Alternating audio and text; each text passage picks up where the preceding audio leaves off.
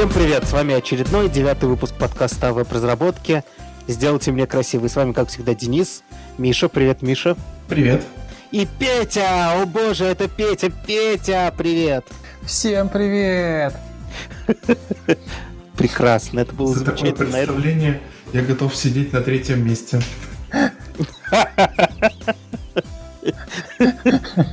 История иерархии продолжается. Подкаст о веб-разработке и иерархии в нем. А, Давай, давайте-ка мы приступим к нашим замечательным темкам. Давайте мы начнем с э, тол- довольно толковой статьи. Она немножко продолжает тему, про которую мы говорили, по-моему, в одном из прошлых выпусков, про то, чем плох фор. Это немножко не то, но по большому счету это...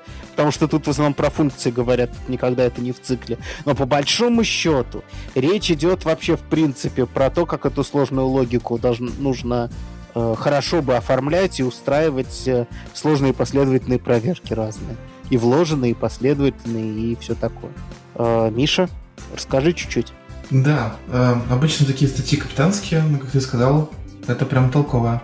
Значит, здесь э, статья называется «5 советов, чтобы писать лучшие условия».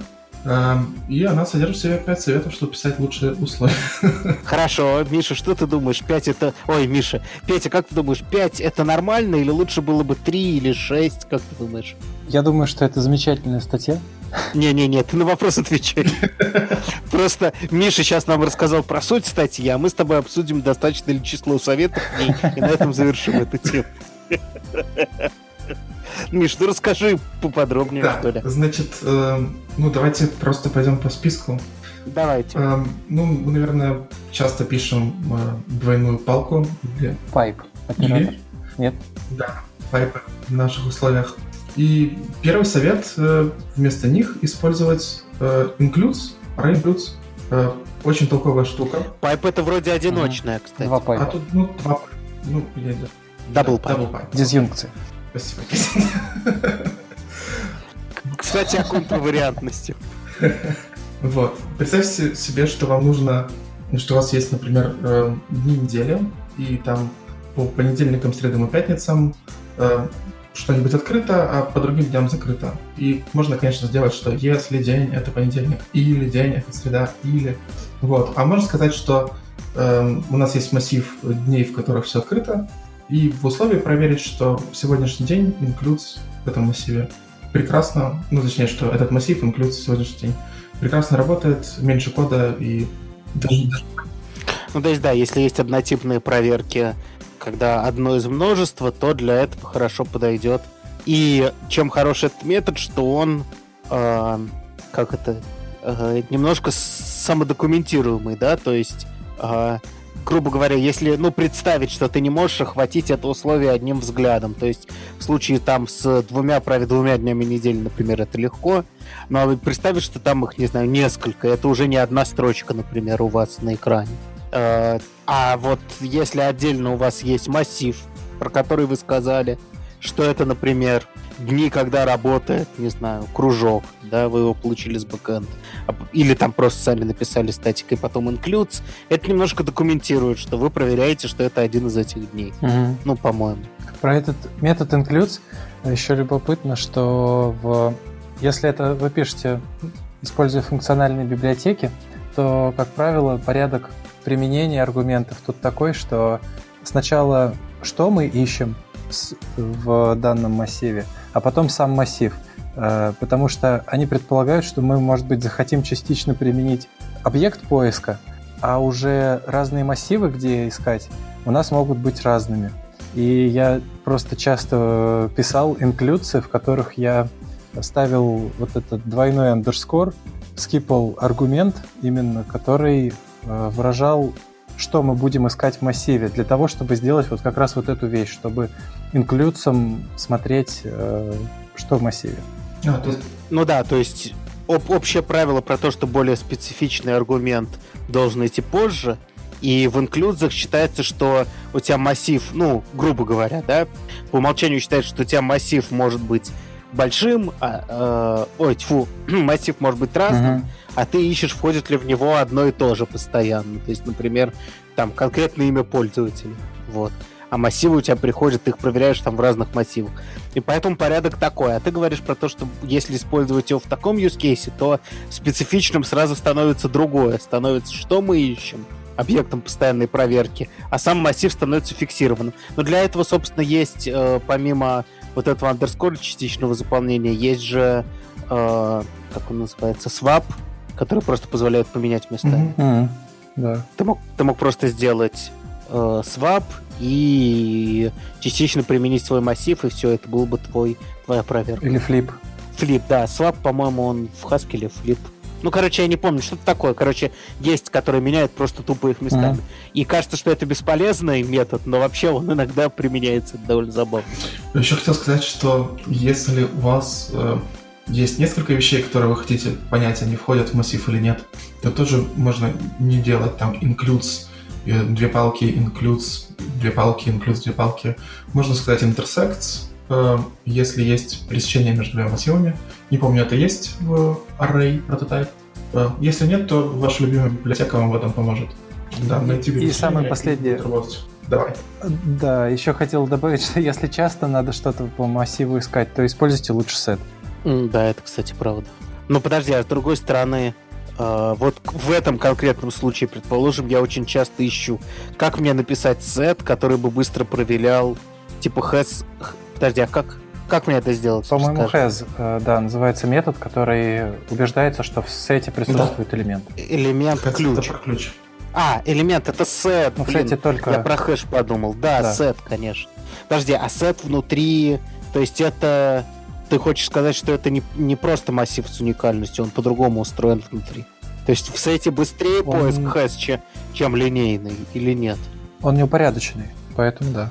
А, то есть, да, и он неупорядоченный, поэтому, поэтому как минимум бинарный поиск, скорее всего, там можно будет сделать. Или что-нибудь еще побыстрее. Ну, в любом случае, это детали реализации движка. У нас открыто только API, и, ну, как бы, это ну, кстати, да. А, а вообще, вам не кажется, что в данном случае стоит просто, если у тебя вот это, э, ну вот как в статье Red Fruits ты перечисляешь, не стоит ли это сразу с этим сделать, потому что тебе не, не важно, что это массив. Мне Конечно, кажется, сет самый подходящий. То есть вообще вот этот совет скорее не array includes, а set has, да, mm-hmm. должен быть. Честно говоря, я в комментах это подглядел, там люди об этом пишут. А, молодец. Вот это, вот это настоящая работа журналиста. Прочитать не только статью, но и почитать комменты. А потом сказать, что вот существует такое мнение. И выглядеть специалистом. Очень хорошо. Поехали дальше. Следующий совет — это меньше гнездить. Гнездить! Не гнезди, не гнезди, вот, сволочь. Да. Меньше, меньше вкладывать, устраивать меньшую вложенность и возвращаться, возвращать значение пораньше. Ну, это довольно универсальный совет. Эм, да, если есть какое-то условие, по которому вы выходите из функции, или там return undefined, или бросаете ошибку, можно сразу проверить на него, и тогда не придется делать else. То есть э, выполнение остановится, и все, что под ним, не, не придется писать. Э, универсальная тема, меньше вложенность, проще считать, проще читать.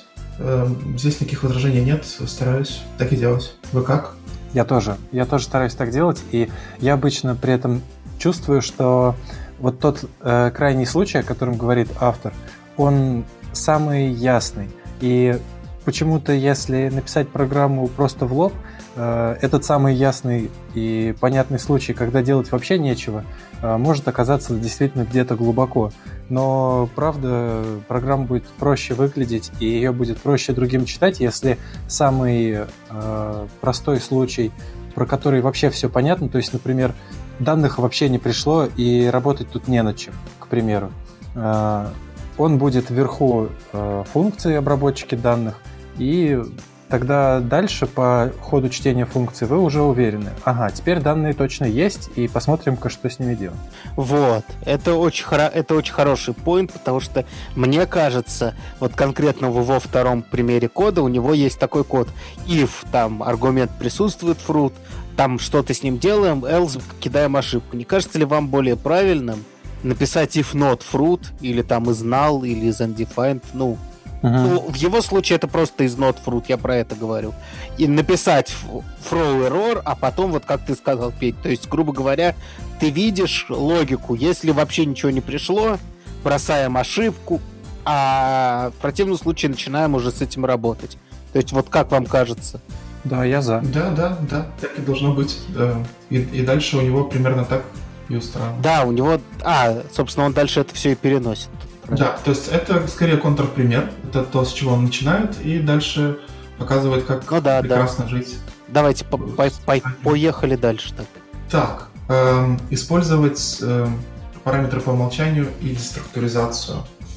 Э, тут тоже такой пример, что если, э, не, если не пришел фрукт, то возвращаем.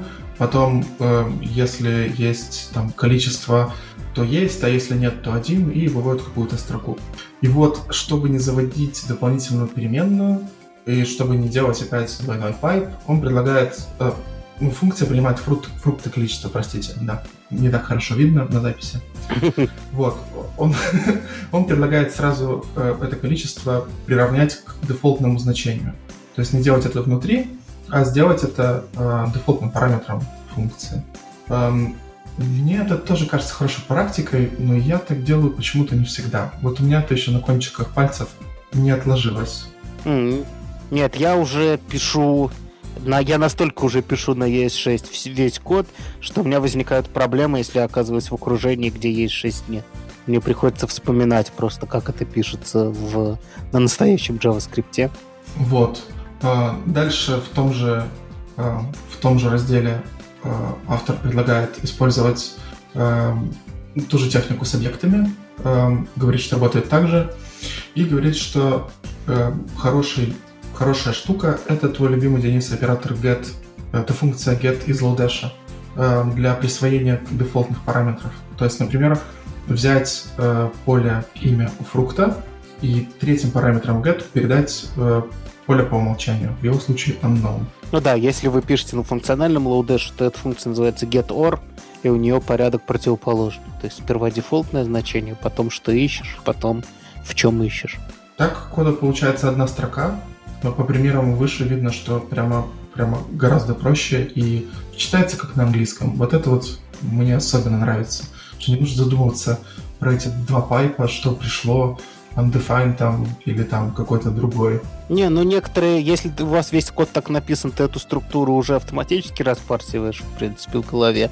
Но я согласен с тем, что я get самая, самая моя часто используемая функция, я уже говорил. И она... У него, кстати, по-моему, тут синтаксическая ошибка, у него там скобочка не закрыта в одном примере. Ну, ничего бывает. Вот. Но вообще, да, get очень полезно. А, следующий пункт — это использовать, э, ну не использовать switch, а использовать map или объекты. Пример такой. Э, нужно найти по цвету фрукты и э, развесить switch. Если красный, то там яблоко, стробери, клубника. Mm-hmm.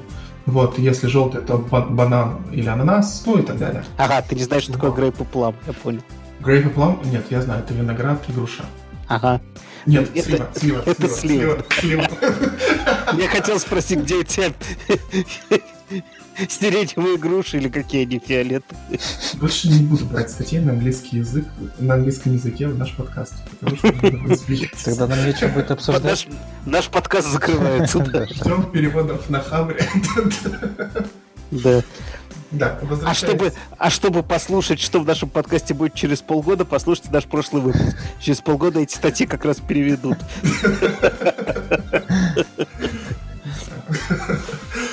Вот. Эм, очень простая техника приводится. Вместо того, чтобы делать свич по цветам, э, предлагает сделать цветы, э, цвета э, ключами объекта и в значениях объекта хранить уже возвращаемые массивы.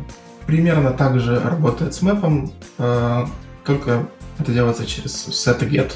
Вообще, вообще это очень миленько, э, но я протестую против использования внешней переменной.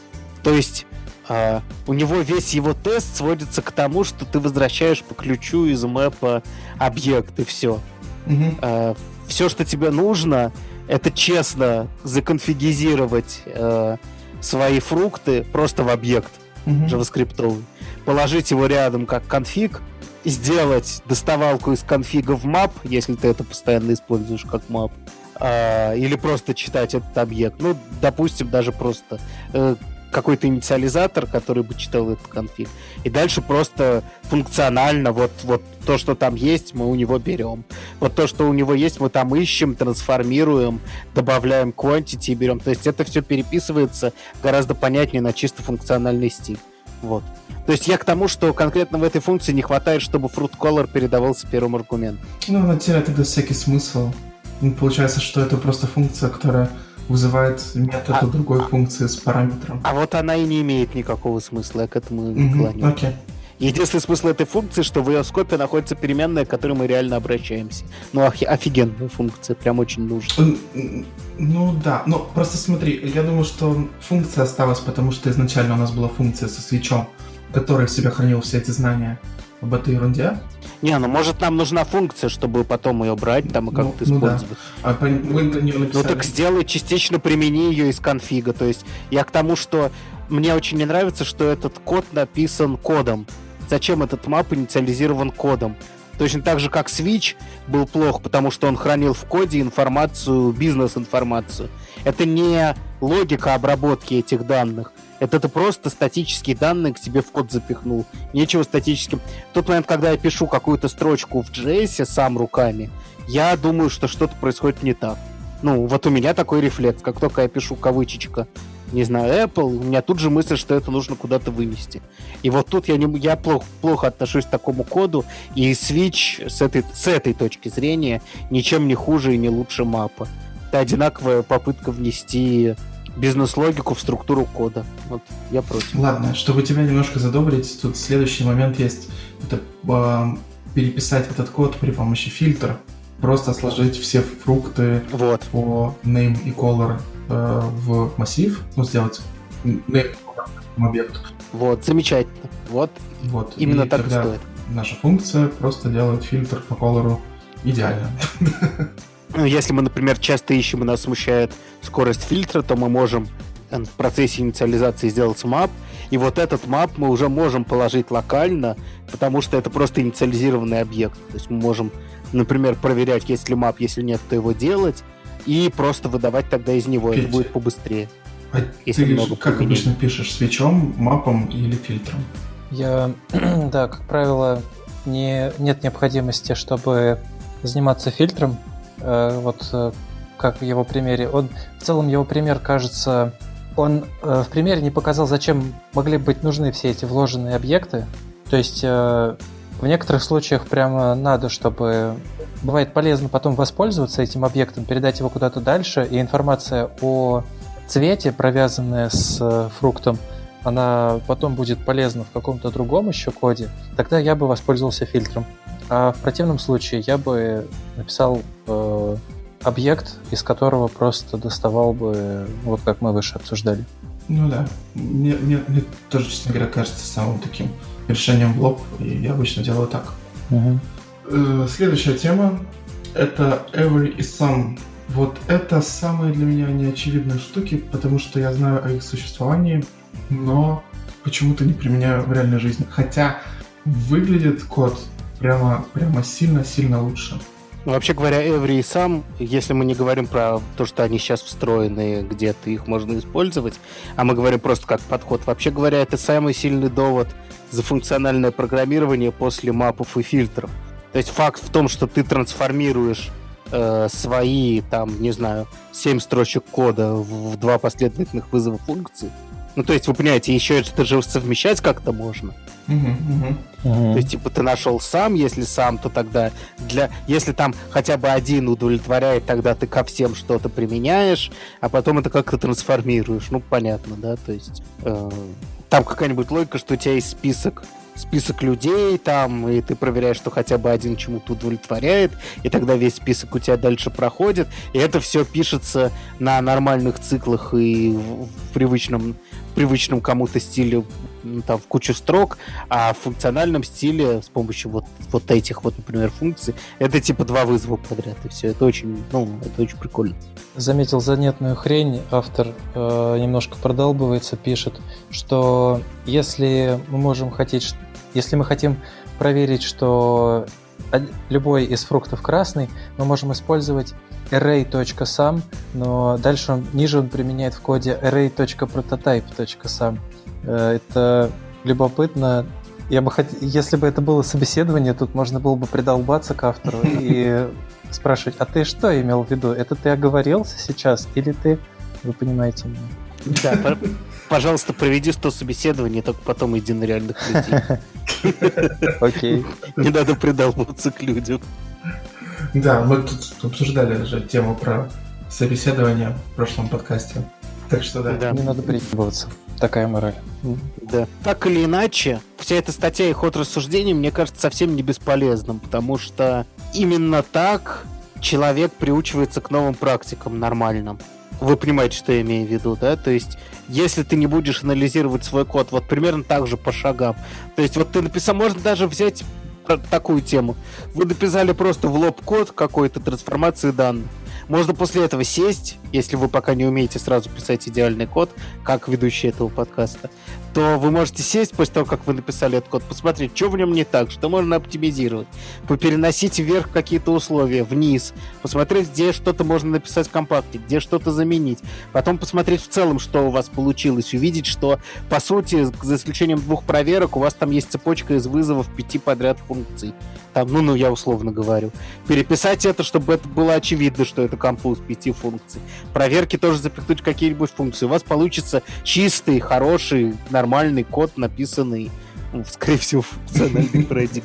Но не важно, это не важно. Это само так получилось. Это наша еженедельная рубрика «Как взять любую статью и сделать ее хвалебной функциональному программированию».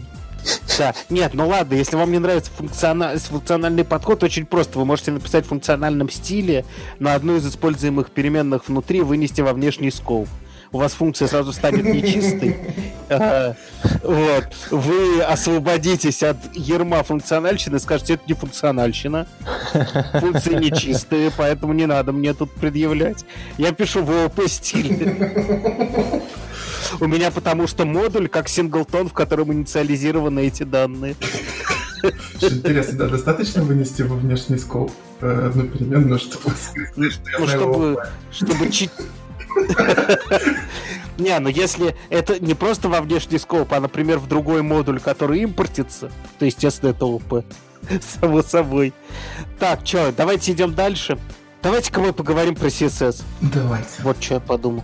Значит, Э, тема у нас про статью, вернее, тема у нас про CSS Selector Level 4. Мы уже разобрались, что level это итерация спецификаций в странном мире э, HTML и CSS.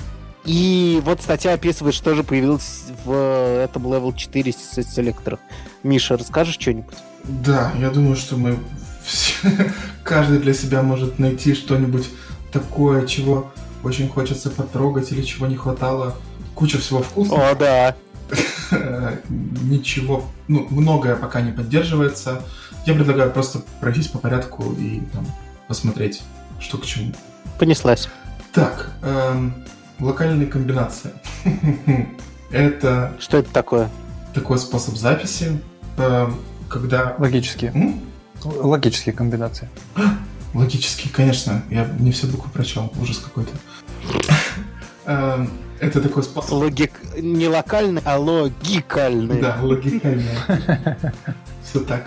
В общем, можно записывать э, условия через запятую э, для таких, например, псевдо... Как это называть-то?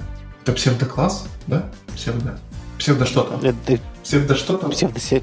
Псевдоселектор. Псевдоселектор нот. Вот. Селектор с двоеточием. Да, с одним. Ага. Вот. Эм, можно написать, например, что ваш эм, там div... Псевдокласс. Псевдокласс. Псевдокласс, да.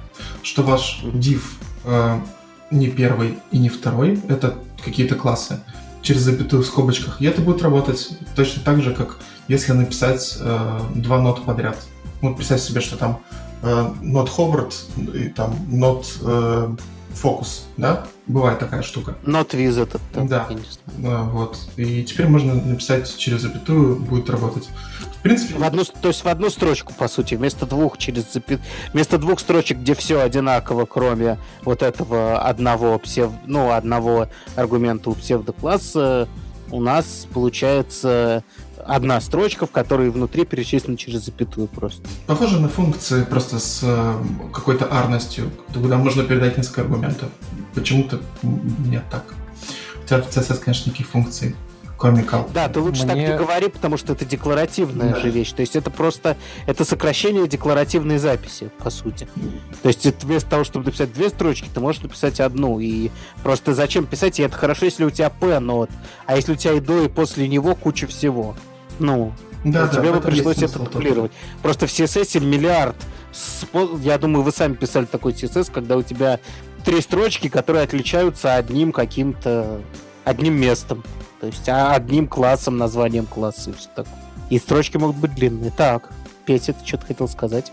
Да, как раз хотел сказать, что кажется избыточный синтаксис. Вы постарались привести доводы, что пис- написать несколько нотов э, подряд без пробела это может быть неудобным, но просто синтаксис увеличился из-за этого. Ну, хорошо. Вы привели доводы, почему это увеличение синтаксиса может быть оправданным. Ладно. Нет, я не вижу здесь ничего такого. Ах, это как раз Мгм. не, не- не- Рутина. не то, что мне кажется, там, на что стоит обратить внимание. Вот. Давайте тогда э, поговорим о том, на что стоит обратить внимание. Мне очень понравилось здесь подряд идут два селектора. Это is и where. Вот, сначала я его...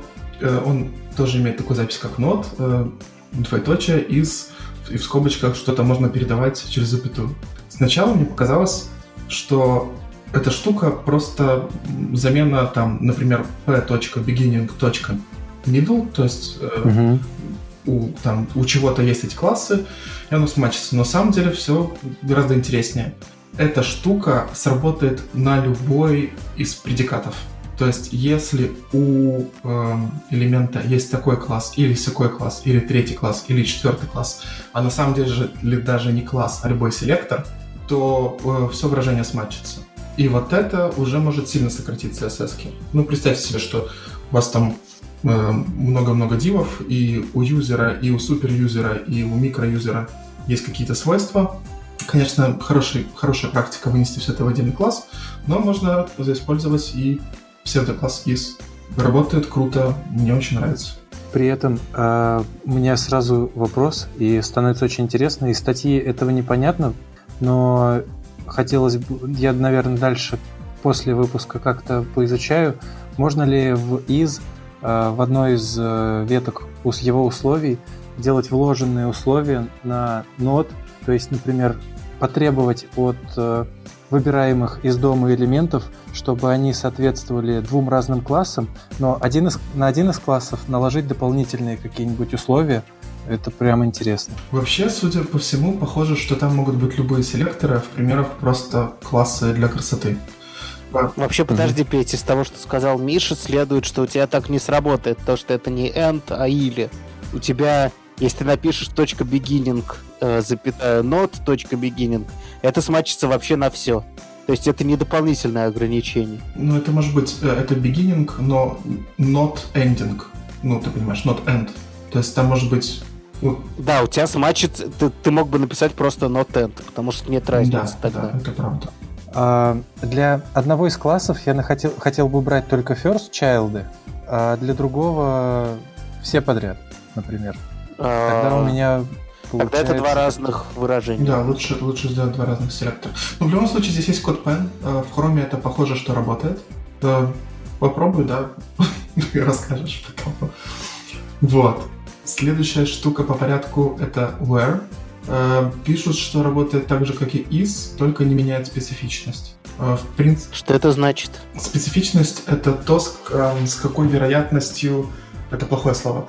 Эм, Это вес селекторов, если совсем грубо говорить.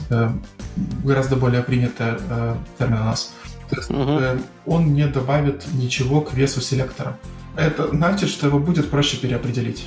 Собственно. Это значит, что не нужно будет, что если ты напишешь после, если у тебя написано это условие, а потом после такое же условие без is, Мгм. то is все равно будет мощнее. Да. А если ты напишешь where, то оно перезапишется следующим Да. таким же И условием. никаких импортов не нужно. В принципе, Это хорошо, потому что с точки зрения, например, построения БЭМа, где у тебя более специфически уточняют, если бы ты написал is, то ты бы испортил жизнь всем своим модификаторам. Тем да, самым. да, да. Потому что они не специфичные, они все должны быть минимально специфичные, чтобы быстрее матчиться, и ты бы испортил тем самым им их специфичность. Да, поехали дальше.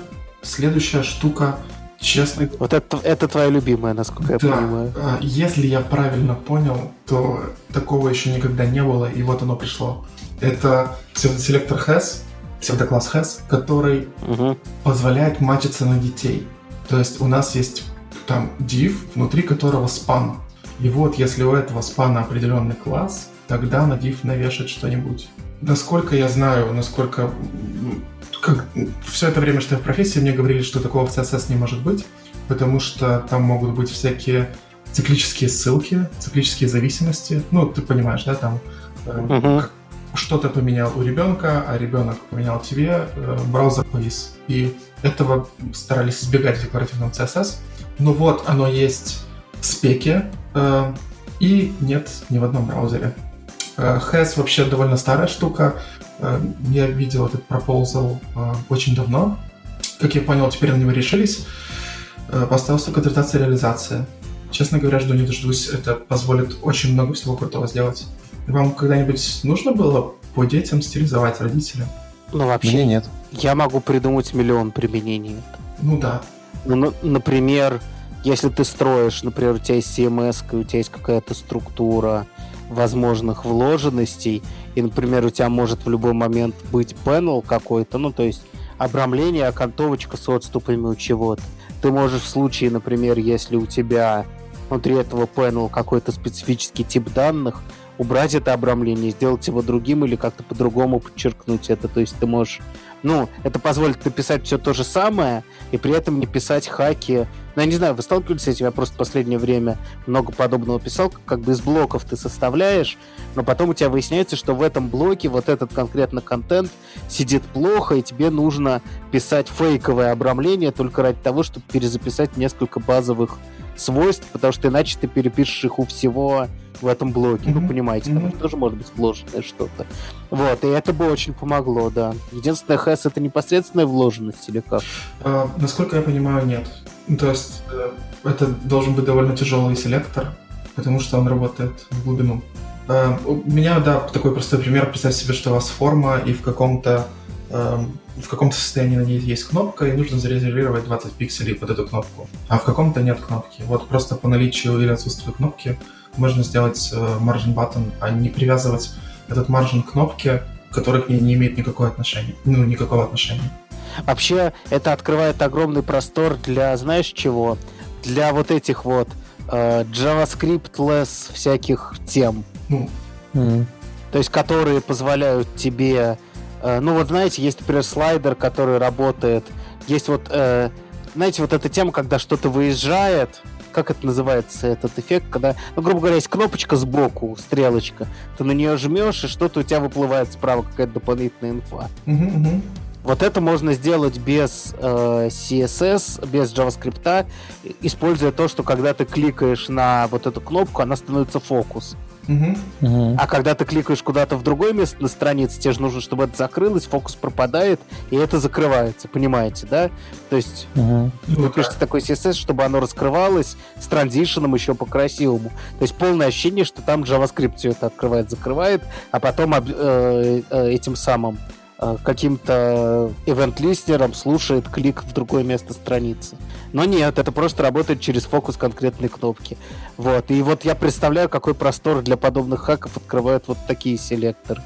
Ну, да, такое уже делали, но там из-за специфики CSS тебе нужно было это все подложить внутрь самой кнопки, а потом выдирать это Да, да, я вот про это и говорю, что, к сожалению, да, э, это решение накладывало кучу проблем, а тут попроще с этим будет. Потому что можно написать PHS button focus, например, и все.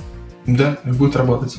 И будет, и типа тогда показываешь. Ну, прикольно же. Очень надеюсь, что появится, очень надеюсь, что не взорвет браузера, потому что это вероятно. Угу. Дальше у нас идет небольшой раздел. Это селекторы по атрибутам. Например, э, появился флаг i. А вот как часто вы вообще использовали эту хрень? Селектор по атрибутам? Да, просто вообще селектор по какому-то хотя бы атрибуту. Ну, по дата атрибуту частая фигня. По дата атрибуту. Еще иногда по типу инпута бывает, да? Какая-то стилизация. Ага. А вот еще я не могу так сходу. А я видел такую тему, что по хрефу эм, делали, эм, матчились на конец э, хрефа Угу. и смотрели, Чтобы какое иконочку расш- добавить. расширение, да, чтобы добавить иконочку Word или JPEG. М, Прикольно. Вот, вот- вот такая ерунда. Вот, в принципе, Прикольная тема. В принципе, в реальной жизни используется. Вот. Мгм. Эм, как, как это называется? Как эта штука в регулярках называется? Ключи? Ну вот. А, а- флаги. Флаги. Окей. Угу. Очень похожая, э, похожая штука на флаги. Добавилось два флага. Теперь можно написать p квадратной скобочки класс равно текст пробел i, и оно смачится в case insensitive, вне зависимости Мгм. от того, большие буквы или маленькие. Мгм. А второй это эм, s. Я не понял, как он работает. Вы поняли, как работает s? Насколько я понимаю, это ровно наоборот, нет? Да, но зачем он нужен, если оно и так case sensitive? Хм, может быть, в каких-то сложных селекторах, типа вот эту часть case sensitive, эту insensitive. Ну, может быть, есть какое-то применение, ну, пока непонятно. Да, Вот. пока вот конкретно с применением этой штуки непонятно, зачем так нужно, если оно так и работает. Может быть, можно какое-то дефолтное поведение включить, чтобы у тебя какой-то из этих флагов был по умолчанию. Фиг знает, непонятно пока. Следующая тема — это лингвистические псевдоклассы. Э, Мне кажется, что лучше расскажет Петя. Петя, потянешь? Да, можно. Э, Есть, э, например, псевдокласс, который позволяет вам смачиться на направление текста. Э, В арабских странах принято другое направление текста, и можно верстать сайты для таких стран. И вот, пожалуйста, теперь вы можете мачиться на то, в какую сторону текст.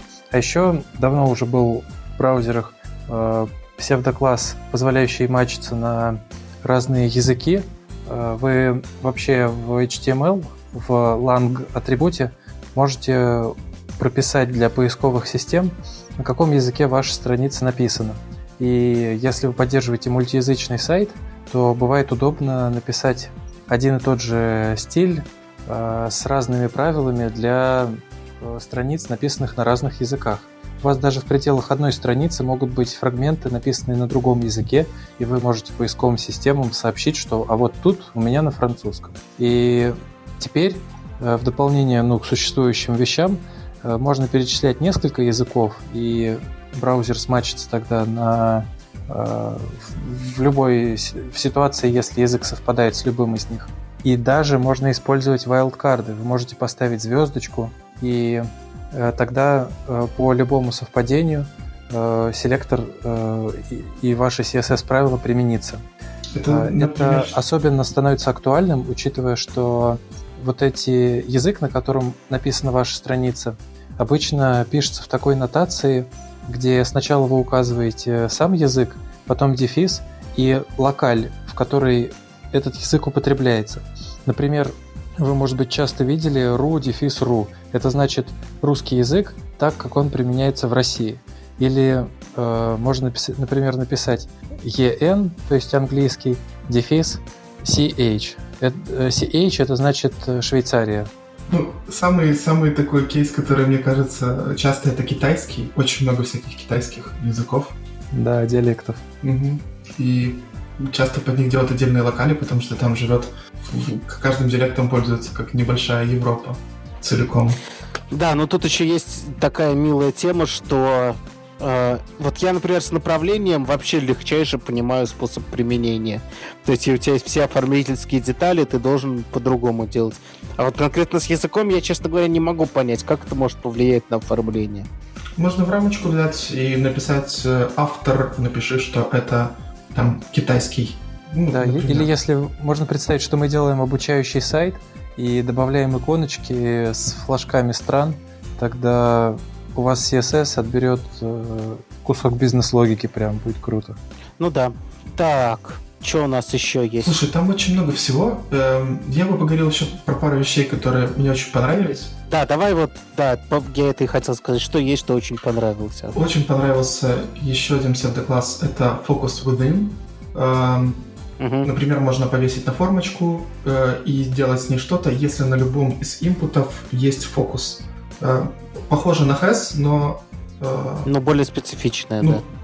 Да, более специфичное и совершенно понятный кейс. Если там нужно что-то выдумывать, то здесь э, все понятно. Много псевдоклассов для инпутов, э, read-only, еще что-то, э, валид, не валид, внутри рейнджа, не внутри рейнджа. Э, тоже очень удобно прямо круто, можно использовать, ну, использовать вместо JavaScript, скажем так. Никакие вот эти вот э, библиотеки теперь не нужны будут. И самое такое вкусное из того, что э, мне не хватало в жизни, это MTH Child, э, в котором еще можно указать селектор. То есть сейчас э, э, n ребенка можно взять из контекста только по его номеру. Но если вы не хотите э, его брать по каким-то причинам, например, там использовать not, или наоборот, вы хотите выбрать только дивы, а спаны оставить в покое, этого сделать было никак нельзя. Я в нескольких реальных задачах с этим сталкивался и очень плакал. Э, видимо, мои молитвы были услышаны. Теперь это можно сделать. Э, в синтаксис добавилось слово off. Теперь можно писать nth child n плюс 8 off э, там, li или там off my class будет работать. Ну, с Ли меньше проблем, Ли обычно единственный ребенок, а вот какой-нибудь table, да, div, span, все что угодно, действительно, теперь можно иметь их порядок относительно конкретного селектора, а не относительно общего документа э, order. Но это вот как, как то же самое в Excel, если вы, наверное, много раз сталкивались с тем, что делаешь какую-то выборку, у нее берешь, ну, берешь position, а там позишн у двух элементов вашей выборки, у одного три, у другого пять. Потому что это тот порядок, в котором они были до выборки. И если только вы оформляли это в круглые скобочки, это становилось отдельным выражением, в котором уже свой порядок. Вот то же самое здесь мы наблюдаем. То есть был общий контекст, который можно переключить в контекст по своему селектору э, с помощью специального выражения. Вот так. Да, прямо с XSL для наших юных слушателей. Не запоминайте это слово. Э, прямая аналогия. Э, мы... Да, я просто, чтобы большинству стало понятно, провел аналогию с XSL. Вот. Э, ну вот это вот мои любимые. Вроде там больше ничего такого прямо сильно-сильно нету. Ну вообще советую всем посмотреть, чтобы... Потому что если вы не будете знать, не будете применять. А кое-что из этого можно даже уже применять. Вот. Так, Дальше у нас... А, дальше у нас есть твит от человека, который занят, собственно, разработкой разных э, спецификаций, вернее, договор... дог... который договаривается обо всем этом, э, в котором сказали что? Что у нас теперь появится куча математических функций. Э, ну, в CSS была... Э, я бы сейчас спутать, я не такой знаток, но точно был уже калк. Это что-то, где можно сказать 100% минус 10 пикселей. Это самое частое его использование. Угу. Вот. Но теперь появятся всякие min-max, что, в принципе, офигенно удобно. Синус, косинус, тангенс и так далее. А, еще есть возведение в степень и квадратный корень. SQRT и POW. Про SQRT и POW эм, не сильно понятно. Min-max, да. Э, можно, например, взять э, минимальное значение ну там, ну, часто бывает, что тебе нужно там минимальное из двух значений каких-то взять. Например, есть о, о, uh-huh. шрифт должен быть э, таким, как сказал пользователь, но не меньше, чем там 4 пикселя. Ну, например. Ну, uh-huh. вы, вы понимаете примерно. Вот. А синусы, косинусы, тангенсы, я так понимаю, что э, ради всяких анимаций и ради градиентов и будет вообще красота. Скорее всего, я да.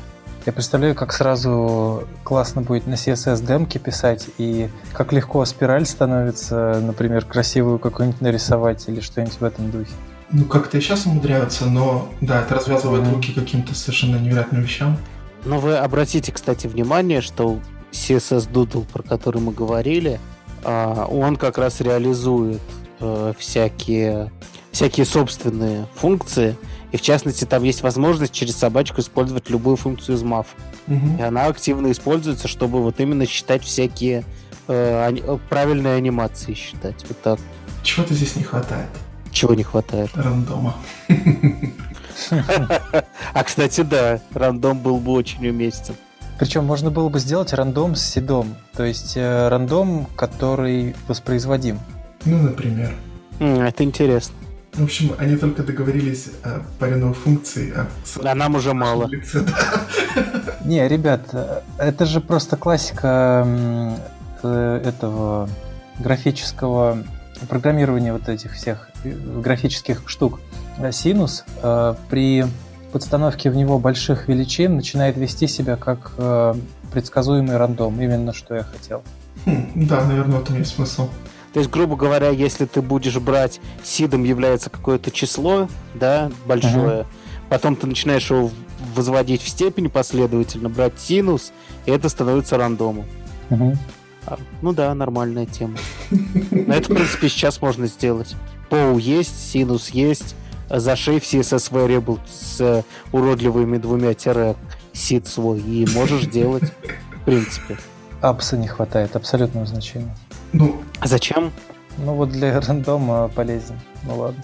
Не, ну будет у тебя рандом не от нуля до единицы, а от э, минус единицы до единицы, да, правильно я понимаю?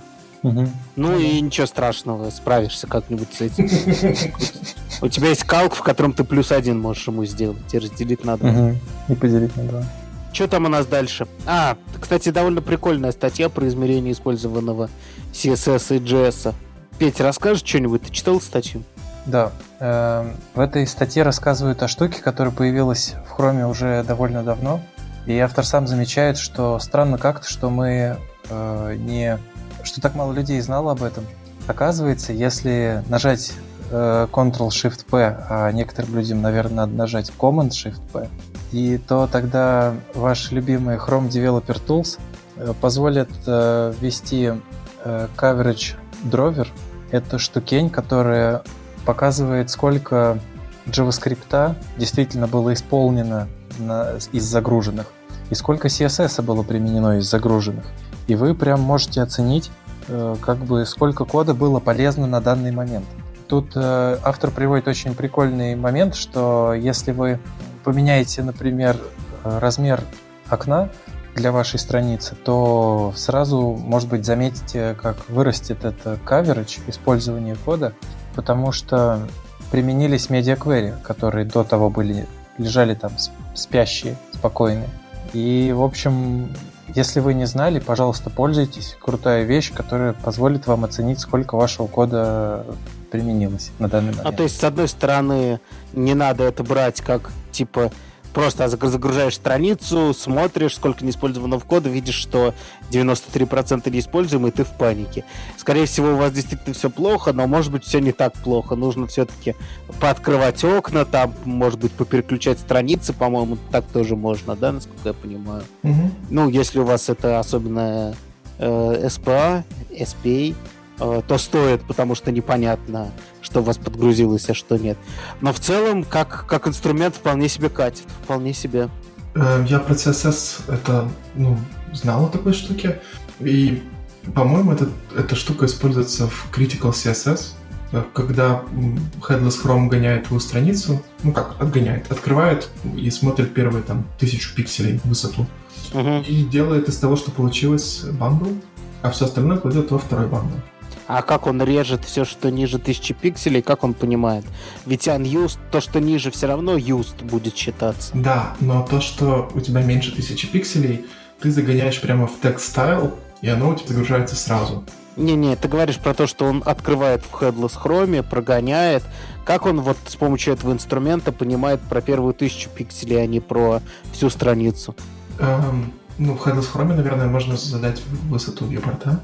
А, и- но ведь то, что вне вьюпорта, вот этот инструмент, А, то, что у тебя не во вьюпорте, он все равно будет считать использованным CSS, то, что оно использовалось для отрисовки страницы. Мгм, И мгм. как это делается? Он вырезает HTML-элементы ниже просто и Нет. перезапускает?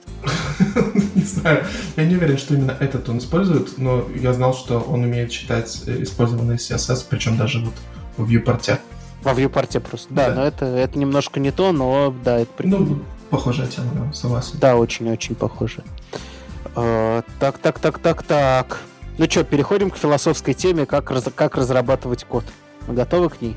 Ну, разве О, что да. ты нам расскажешь, как, как разрабатывать код. Uh, ну, короче, мои принципы такие, базовые. Делайте хорошо, не делайте плохо. Если вам сказали, что вы сделали хуйню, подумайте, так, так это или нет. Мы будем вводить запикивание в наш подкаст. Это неизбежно. Okay. Когда мы говорим про философию разработки, язык ся сам тянется к великому могучему русскому мату. Значит, статья, ну, помимо долгого введения про то, как автор дошел до этого и какой у него есть крутой друг, по большому счету интереснее всего обсудить то, то как автор оценивает аналог некоторой пирамиды Маслоу относительно uh-huh. А, вот в порядке снизу вверх, то есть от самого базового до того, что появляется после, является э, более специфическими потребностями.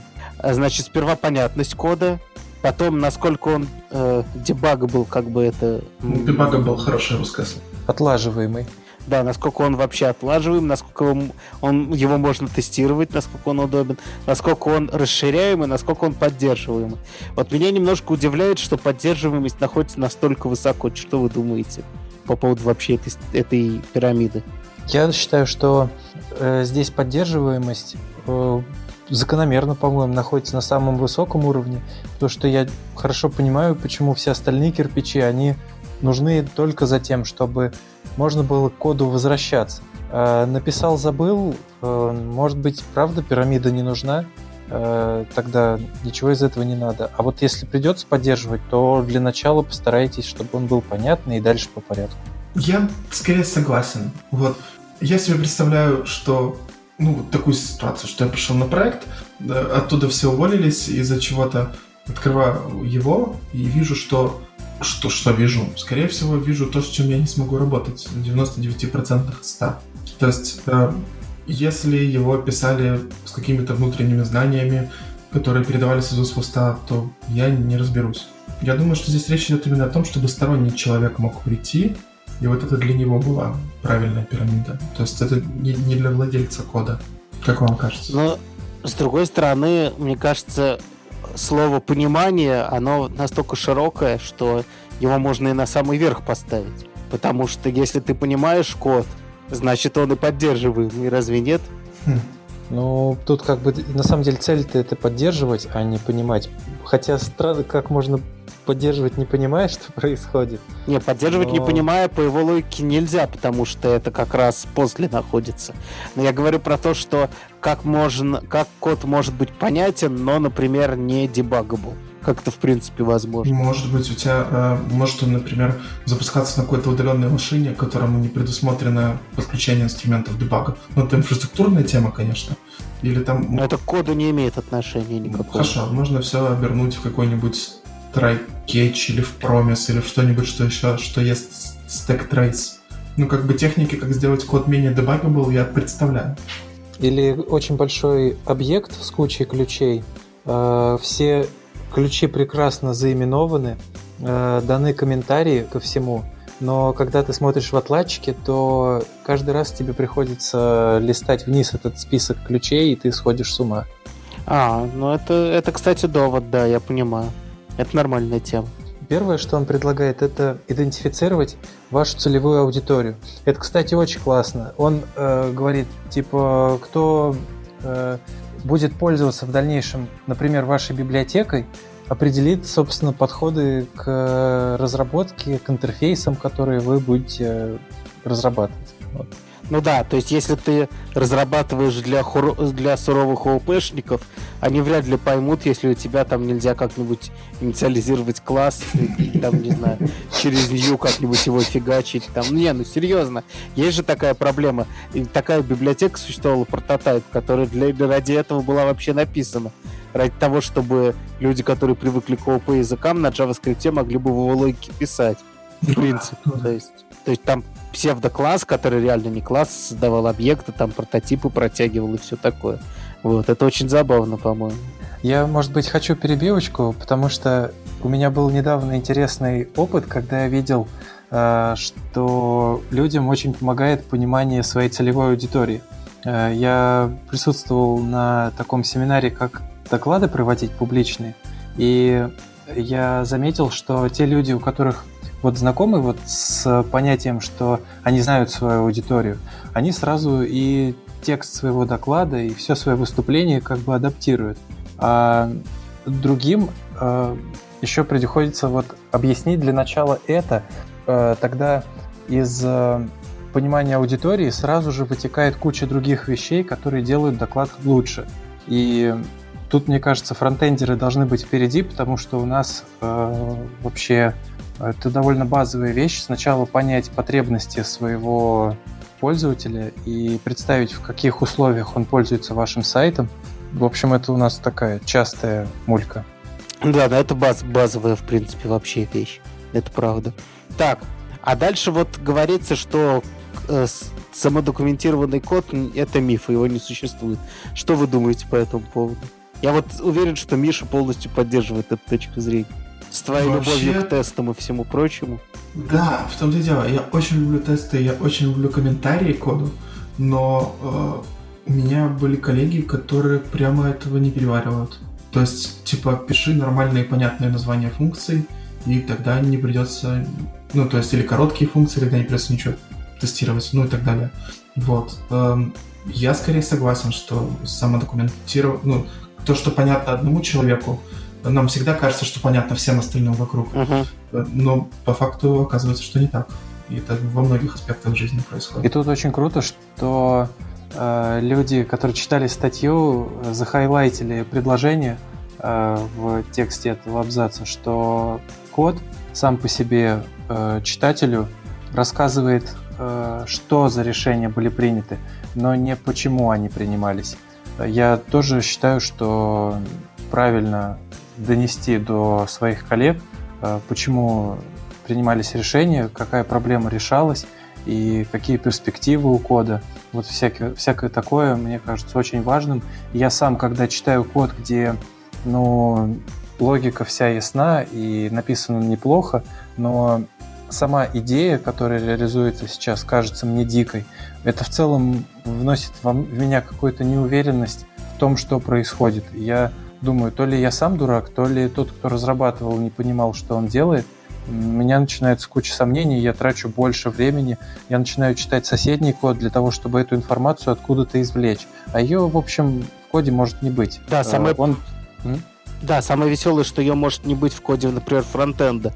И все эти странные при притоптывания делаются потому, что бэкэнд способен воспринимать, не знаю, только вот в таком формате данные. А тебе кажется, что человек зря там бьет массив на какие-то очень странные кусочки, да? Вот, и это не документировано нигде тут.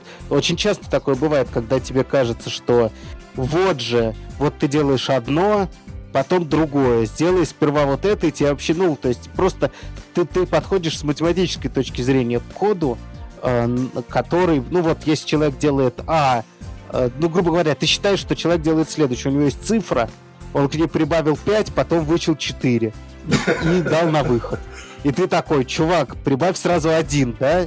Но поскольку мы говорим не о чистых функциях и не функциональщине, и, кстати, это один из плюсов функциональщины, в ней, возможно, понимание такое кода автоматическое. То есть ты можешь реально гарантировать, что не было никакого сайд-эффекта. А если у тебя при прибавлении четырех дергается левая нога, и эта левая нога нажимает кнопку бэкэнду, который разогревает себе ту ручку, которая будет готова через 5 секунд, чтобы ты в нее дал настоящий ответ, и поэтому ты прибавляешь 4, а потом вычитаешь, прибавляешь 5, потом вычитаешь 4, чтобы получить настоящий ответ. Ну, вы понимаете, mm-hmm. если это нигде не задокументировать, простейший рефакторинг убьет всю систему просто. Или появятся задержки, которых никто не ожидал. Вообще классный пример, согласен. Как будто бы выдуманное, как будто бы что-то такое я уже видел. Э, да, конечно, выдуманное. Я прям, я только что куски кода сейчас не зачитываю, чувак. Выдуманное. Насквозь. Все совпадения случайны. Только боль разработчика настоящий. Вот, но то же самое, например, вот помнишь, Петь, ты делал некоторый инструмент, который там странички позволял мультиплатформенно иметь общую структуру. Mm-hmm. То же самое, ты мог посмотреть в код этого, ну, небольшой, по сути, функции, да, и увидеть, что происходит, например, мерж с приоритетом на первый массив, да, или на, ну, на, на второй переданный массив. Просто тупо мерж двух объектов. Mm-hmm. И ты понимаешь, что происходит, ты понимаешь, что ты объединил сейчас список всех страниц, но ты не понимаешь, почему, что вот, что вот этот объект презентирует, зачем его нужно так делать, почему у тебя второе перезаписывает первое, у тебя же есть логика за этим кодом. То есть Mm-hmm. Это вот классический пример, когда ты очень просто, когда у тебя решение финально то, что надо сделать, код, который ты в конце пишешь, он по сути простой. Если бы, если убрать из профессии программиста все рассуждения и заменить просто, ну, как будто ты просто должен, как многие считают, что программисты должны быстро печатать, да, чтобы э, быстро написать код. Реально программист может печатать со скоростью 10 знаков в минуту и быть очень эффективным программистом, если он быстро думает, потому что, ну, часто у вас вот часто бывает э, такое ощущение, что после дня работы плотной, с головной болью и размышлениями о том, как все это сделать, ваш финальный коммент — это две строчки. Ну, это бывает, конечно. Да, да. И ты такой, а вот если ко мне придут и спросят, да, чувак, да. ты серьезно весь день писал вот эти две строчки? Что я им скажу? Ну, то есть я скажу, на себя посмотри, мудил, конечно. Но если говорить серьезно, у меня есть вот такое ощущение, что блин, я мог написать это за 5 минут, если знать, что и знать где. Вот, поэтому эм, я не знаю насчет... Я считаю, что э, можно писать в стиле, который, э, скажем так, я вот так скажу, полностью документированный код, который полностью может объяснить э, реализацию алгоритма, объяснить реализацию конкретного алгоритма, это миф но можно писать код достаточно хорошо, чтобы понимать, ну, например, 50%, да? То есть, чтобы четко знать, как это сделано. Конечно, почему что-то сделано, очень сложно понять исключительно из кода, и хорошее именование переменных не спасут. Вот. Угу. В частности, потому что я просто... Э, у этого очень простой довод есть. Вот вы написали код, допустим, он идеальный и самодокументируемый, предположим, такое возможно, да? А потом к тебе приходят с бэкэнда и говорят, только имей в виду, у нас дата приходит не в том формате, в котором ты ждешь, а в другом. И вы идете в ваш код и меняете маленький кусочек одной строчки, чтобы все заработало, правильно? Но при этом вы не поменяли ни имени переменных, ни логики, ничего вообще получается, что ваш код был документирован на одну выдачу и на другую. Ну, да. понимаете, да? А вот если да. ты, например, имеешь полностью там JSDoc, тесты, то если тебе э, говорят, чувак, мы ждем другого формата данных, ты, перепис... ты меняешь уже не одну строчку. Конечно. Ты идешь, меняешь все тесты, потому что оказывается, что это должно работать на других данных. Ты идешь, меняешь док, где описываешь другую, там, я не знаю, таймзону или что-то еще. То есть это вносит серьезные изменения в код, а оно должно вносить серьезные изменения в код. Тот факт, что это маленькая строчка, не значит, что это не серьезные изменения. Вот, поэтому поскольку маленькие изменения в коде могут привести к значительному изменению в поведении программы, самодокументируемый код может документироваться, документировать ваш алгоритм только до определенной степени. Вот. Хорошо. Прямо я бы лучше не сказал. Принеслись дальше. Комментарии легче да. разбирать, ну, чем это, код. Это, это то, о чем мы уже поговорили. Э. Э, тут я не совсем понимаю. Я э, пытаюсь понять, хочет ли автор, чтобы реализованный алгоритм был еще сопровожден комментарием, который говорит, ну, для того, чтобы вот это сделать, мы сейчас тут... И опишет просто на русском языке алгоритм нахождения, например, э, наибольшего общего делителя.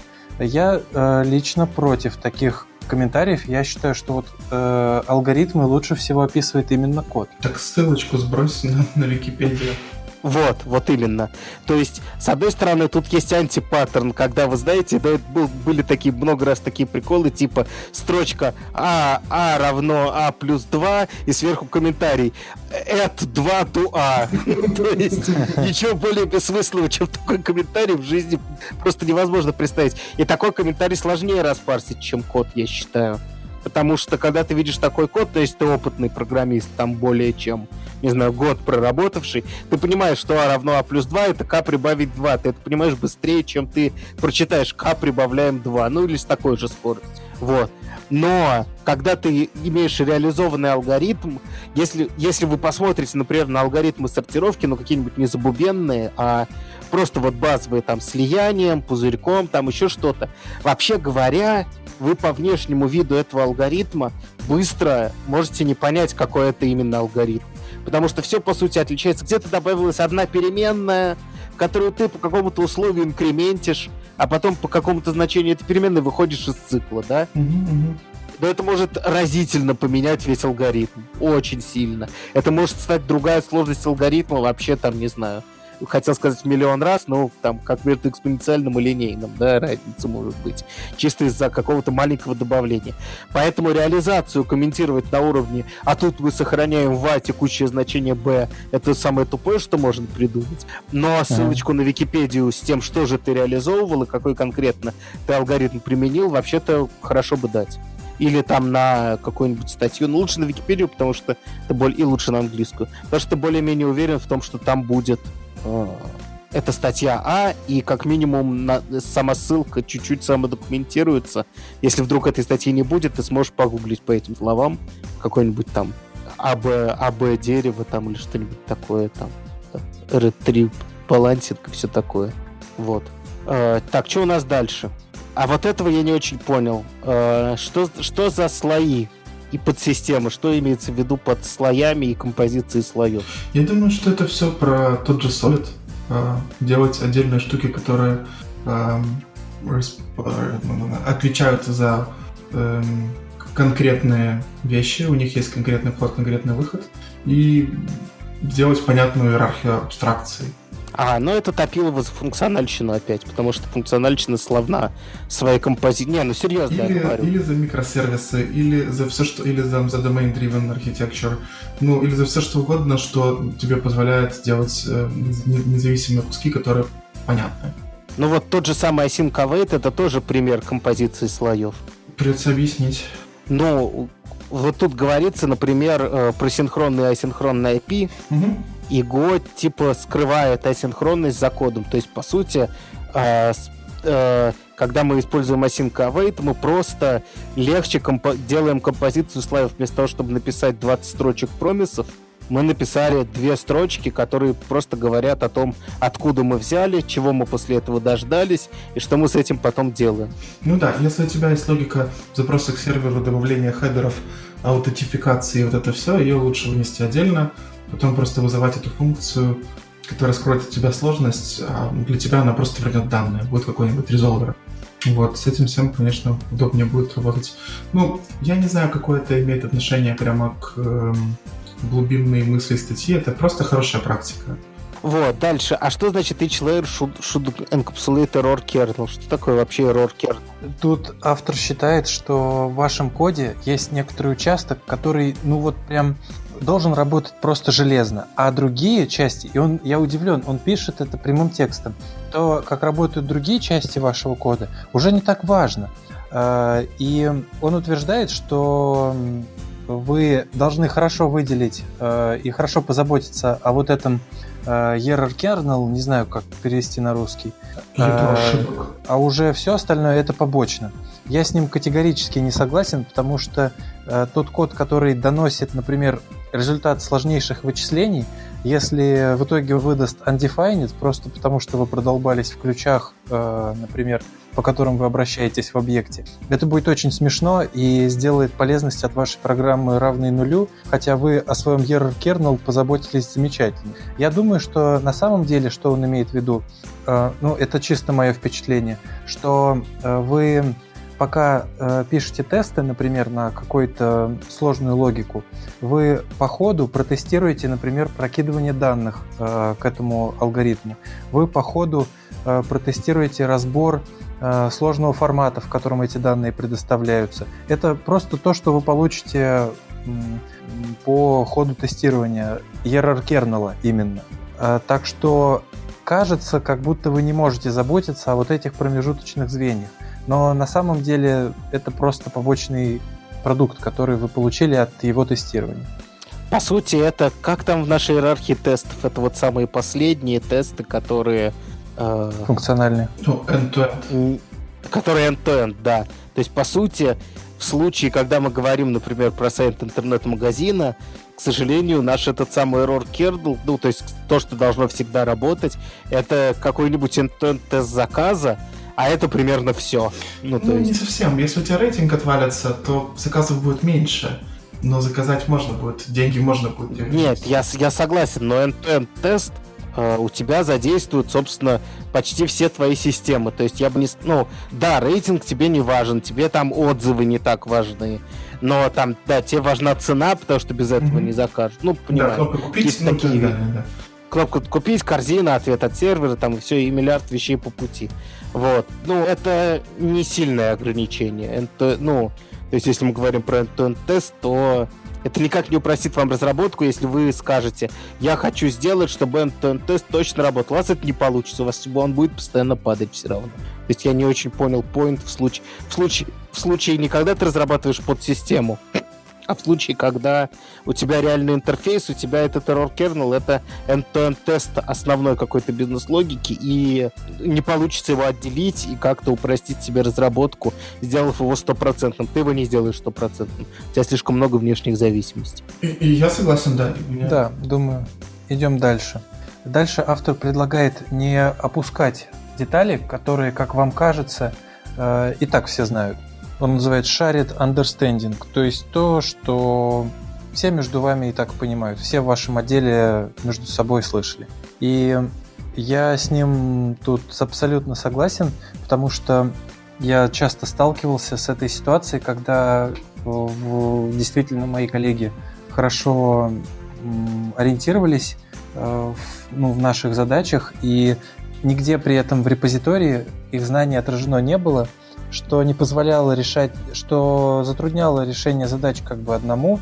Надо было... Но повышало зарплату этих нескольких людей, поэтому тут, понимаешь, такой выбор тоже. С одной стороны, число автобуса надо увеличивать. А с другой стороны, слишком большое число автобусов приводит к тому, что не ценят конкретных сотрудников. Ну, да. Я шучу вообще, конечно, нужно все записывать. И если у вас есть рубильник, кра... рубильник красный на стене, который, если нажать, то все умрут, стоит как минимум под ним написать табличку «Не нажимайте его рубильник для убийства всех людей». Ну или да, или не нажимайте, пока не спросите там условного кого-нибудь. Да, потому что потом придет стажер и нажмет этот рубильник, когда все отвернулись. И, и правильно, правильно сделает. И правильно сделает то, что эти люди не заслуживают жизни. Люди, сделавшие такой рубильник, и даже никакую систему не навесившие на него. Проверки или блокера. В общем, мне кажется, это один из самых важных советов этой статьи. И такой эм, довольно неочевидный, потому что, повторюсь, нам все время кажется, что то, что мы знаем, эм, знают все вокруг. Э, нужно себя иногда просто остановить и сказать, завтра придет стажер, завтра придет кто-нибудь еще, сегодня у нас 5, завтра будет 45. Мне придется 45 раз в день отвечать на один и тот же вопрос. И Да, это, это есть такая проблема, да. Я ненавижу Вообще, писать это... документ... Я ненавижу писать документацию, но даже я в какой-то момент пришел к тому, что некоторые вещи надо записать, э, чтобы просто ссылку всем давать. Да, даже ссылка на тикет в Джире в комментариях, почему так сделано после долгого обсуждения, спасет очень много человека и часов, потраченных впустую. Угу. А еще э, к этому моменту, мне кажется, он самый, один из самых менеджерских среди всех деталей, которые выделил автор статьи. Потому что я, например, еще видел такое, э, что я общался сразу с несколькими достаточно изолированными командами, и у каждого из них был, были свои вещи, которые для них были очевидны и ясны в пределах себя. А как только пришел я и соединил все их знания, решилась одна э, проблема общая для всех наших отделов. И из-за того, что не было условной страницы э, в Confluence или на Вики, или не знаю, где вы это записываете, э, эта проблема просто существовала. Все потому, что не было дисциплины, э, эти команды не писали э, хороших документаций о себе. И не было утренних стендапов. Может быть. Может быть. Хотя не знаю, я, я против утренних стендапов. Я тоже люблю поспать. Дальше у нас идет что? Подождите, я потерялся тоже по статье. Такая большая статья. Конкретно лучше, чем абстракт? А, нет. Эм, делать... Делайте явные предположения, а, а делайте ваши предположения не явными, а зависимости явными. У меня тоже проблема с implicit explicit. Implicit это, я, это не явный. Mm-hmm. Ну, во-первых, то, что все зависимости должны быть явно прописаны, это одно из лучших, что нам дал компонентный подход. Потому что э, раньше, когда, ой, ну, э, этот global объект у меня всегда есть, я могу его делать. Mm-hmm. Ну, то есть это худшее, что вообще только было, и, э, кстати, до сих пор в CSS это наблюдается, поскольку он потом живет в одной э, системе, у нас нет настоящих веб-компонентов, настоящих, да, то есть которые бы скрывали внутренний CSS. Э, у нас часто люди используют, ну вот этот класс точно есть, э, я могу его заиспользовать у себя внутри.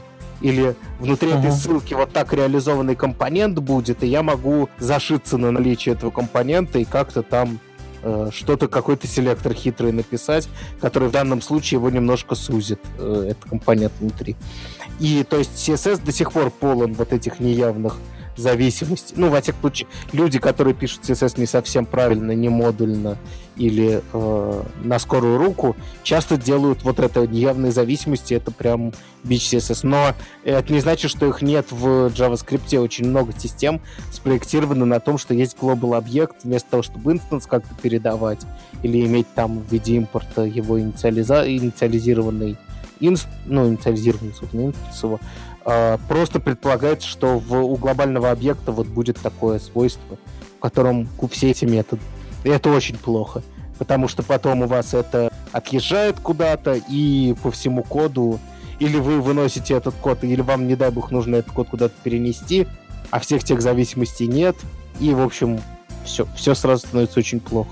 Это, кстати, именно то, о чем я думал, когда вы сегодня обсуждали э, has псевдокласс, э, который скоро появится. И я наконец-то прочитал заголовок э, «Делайте неявные вот эти вещи явными». Есть такой оборот в английском, извините. Ну, дальше пошли в стиле питона э, конкретный лучше, чем абстрактный. Кстати, это все, это тоже есть э, питоновский Zen, The Zen of Python, где такие, знаете, в стиль Хоку явное лучше неявного. Ну, кстати, Zen of Python... лучше полезное чтиво, да.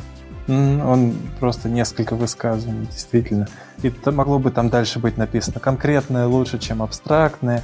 Хотя не всегда. Слушайте, почему конкретное лучше, чем абстрактное? Ну, ну... А автор предполагает, что сначала написать что-нибудь конкретное и только затем приступать к... Да, в этом плане, конечно, типа не делать абстракции раньше, чем они нужны, раньше, чем нужно делить код, это прямо ну, другое дело, что ты на опыте можешь предположить сразу, что тут будет такое деление. А, ну, то есть, например, перенося какую-то систему на новую платформу, ну, да, да, да. ты, зная хорошо эту систему, сразу можешь предположить, что у тебя не получится написать таким образом компонент, а что тебе сразу понадобится структура. Ну, то есть, например, зная, как работает интернет-магазин и вообще ценообразование, ты можешь сразу сказать, что у тебя цена будет там, не знаю, массивом офферов, а не одной цифрой. Ну, mm-hmm. понимаете, да, да? да? То есть это очень, очень часто для людей, которые, ну вот, поскольку мы работали все в маркете, мы это понимаем, но для людей часто не очевидно, почему есть отдельная вещь в виде продукта и отдельно его оферы. Хотя, казалось бы, ну вот есть продукт, у него есть цена, ценник в магазине висит и все. Вот. Э, но так не работает. Почти никогда не работает. Даже в случае одного магазина это часто не работает, потому что скидки, предложения, все такое. Ну, ну конечно, да. Вот, по- поэтому часто вы можете сразу заложить какой-то уровень абстракции, когда у вас есть глубокое понимание бизнес-логики и сферы, в которой вы это делаете. Но вообще говоря, написать абы как, потом последовательно улучшать, запомнить это и потом в дальнейшем так писать, это вообще неплохой способ даже самообучения, не говоря об улучшении кода. То есть, да, ты можешь сразу написать, как тебе кажется, ну вот просто наивно, наив, наивная имплементация, да? А потом смотришь и думаешь, вот тут вот понадобится это, вот тут понадобится это. И потихоньку приходишь к вот настоящему решению который не грех и в библиотечку запихнуть. Э, это популярный подход. Заставь это работать, заставь это работать хорошо. И вот так вот итеративно.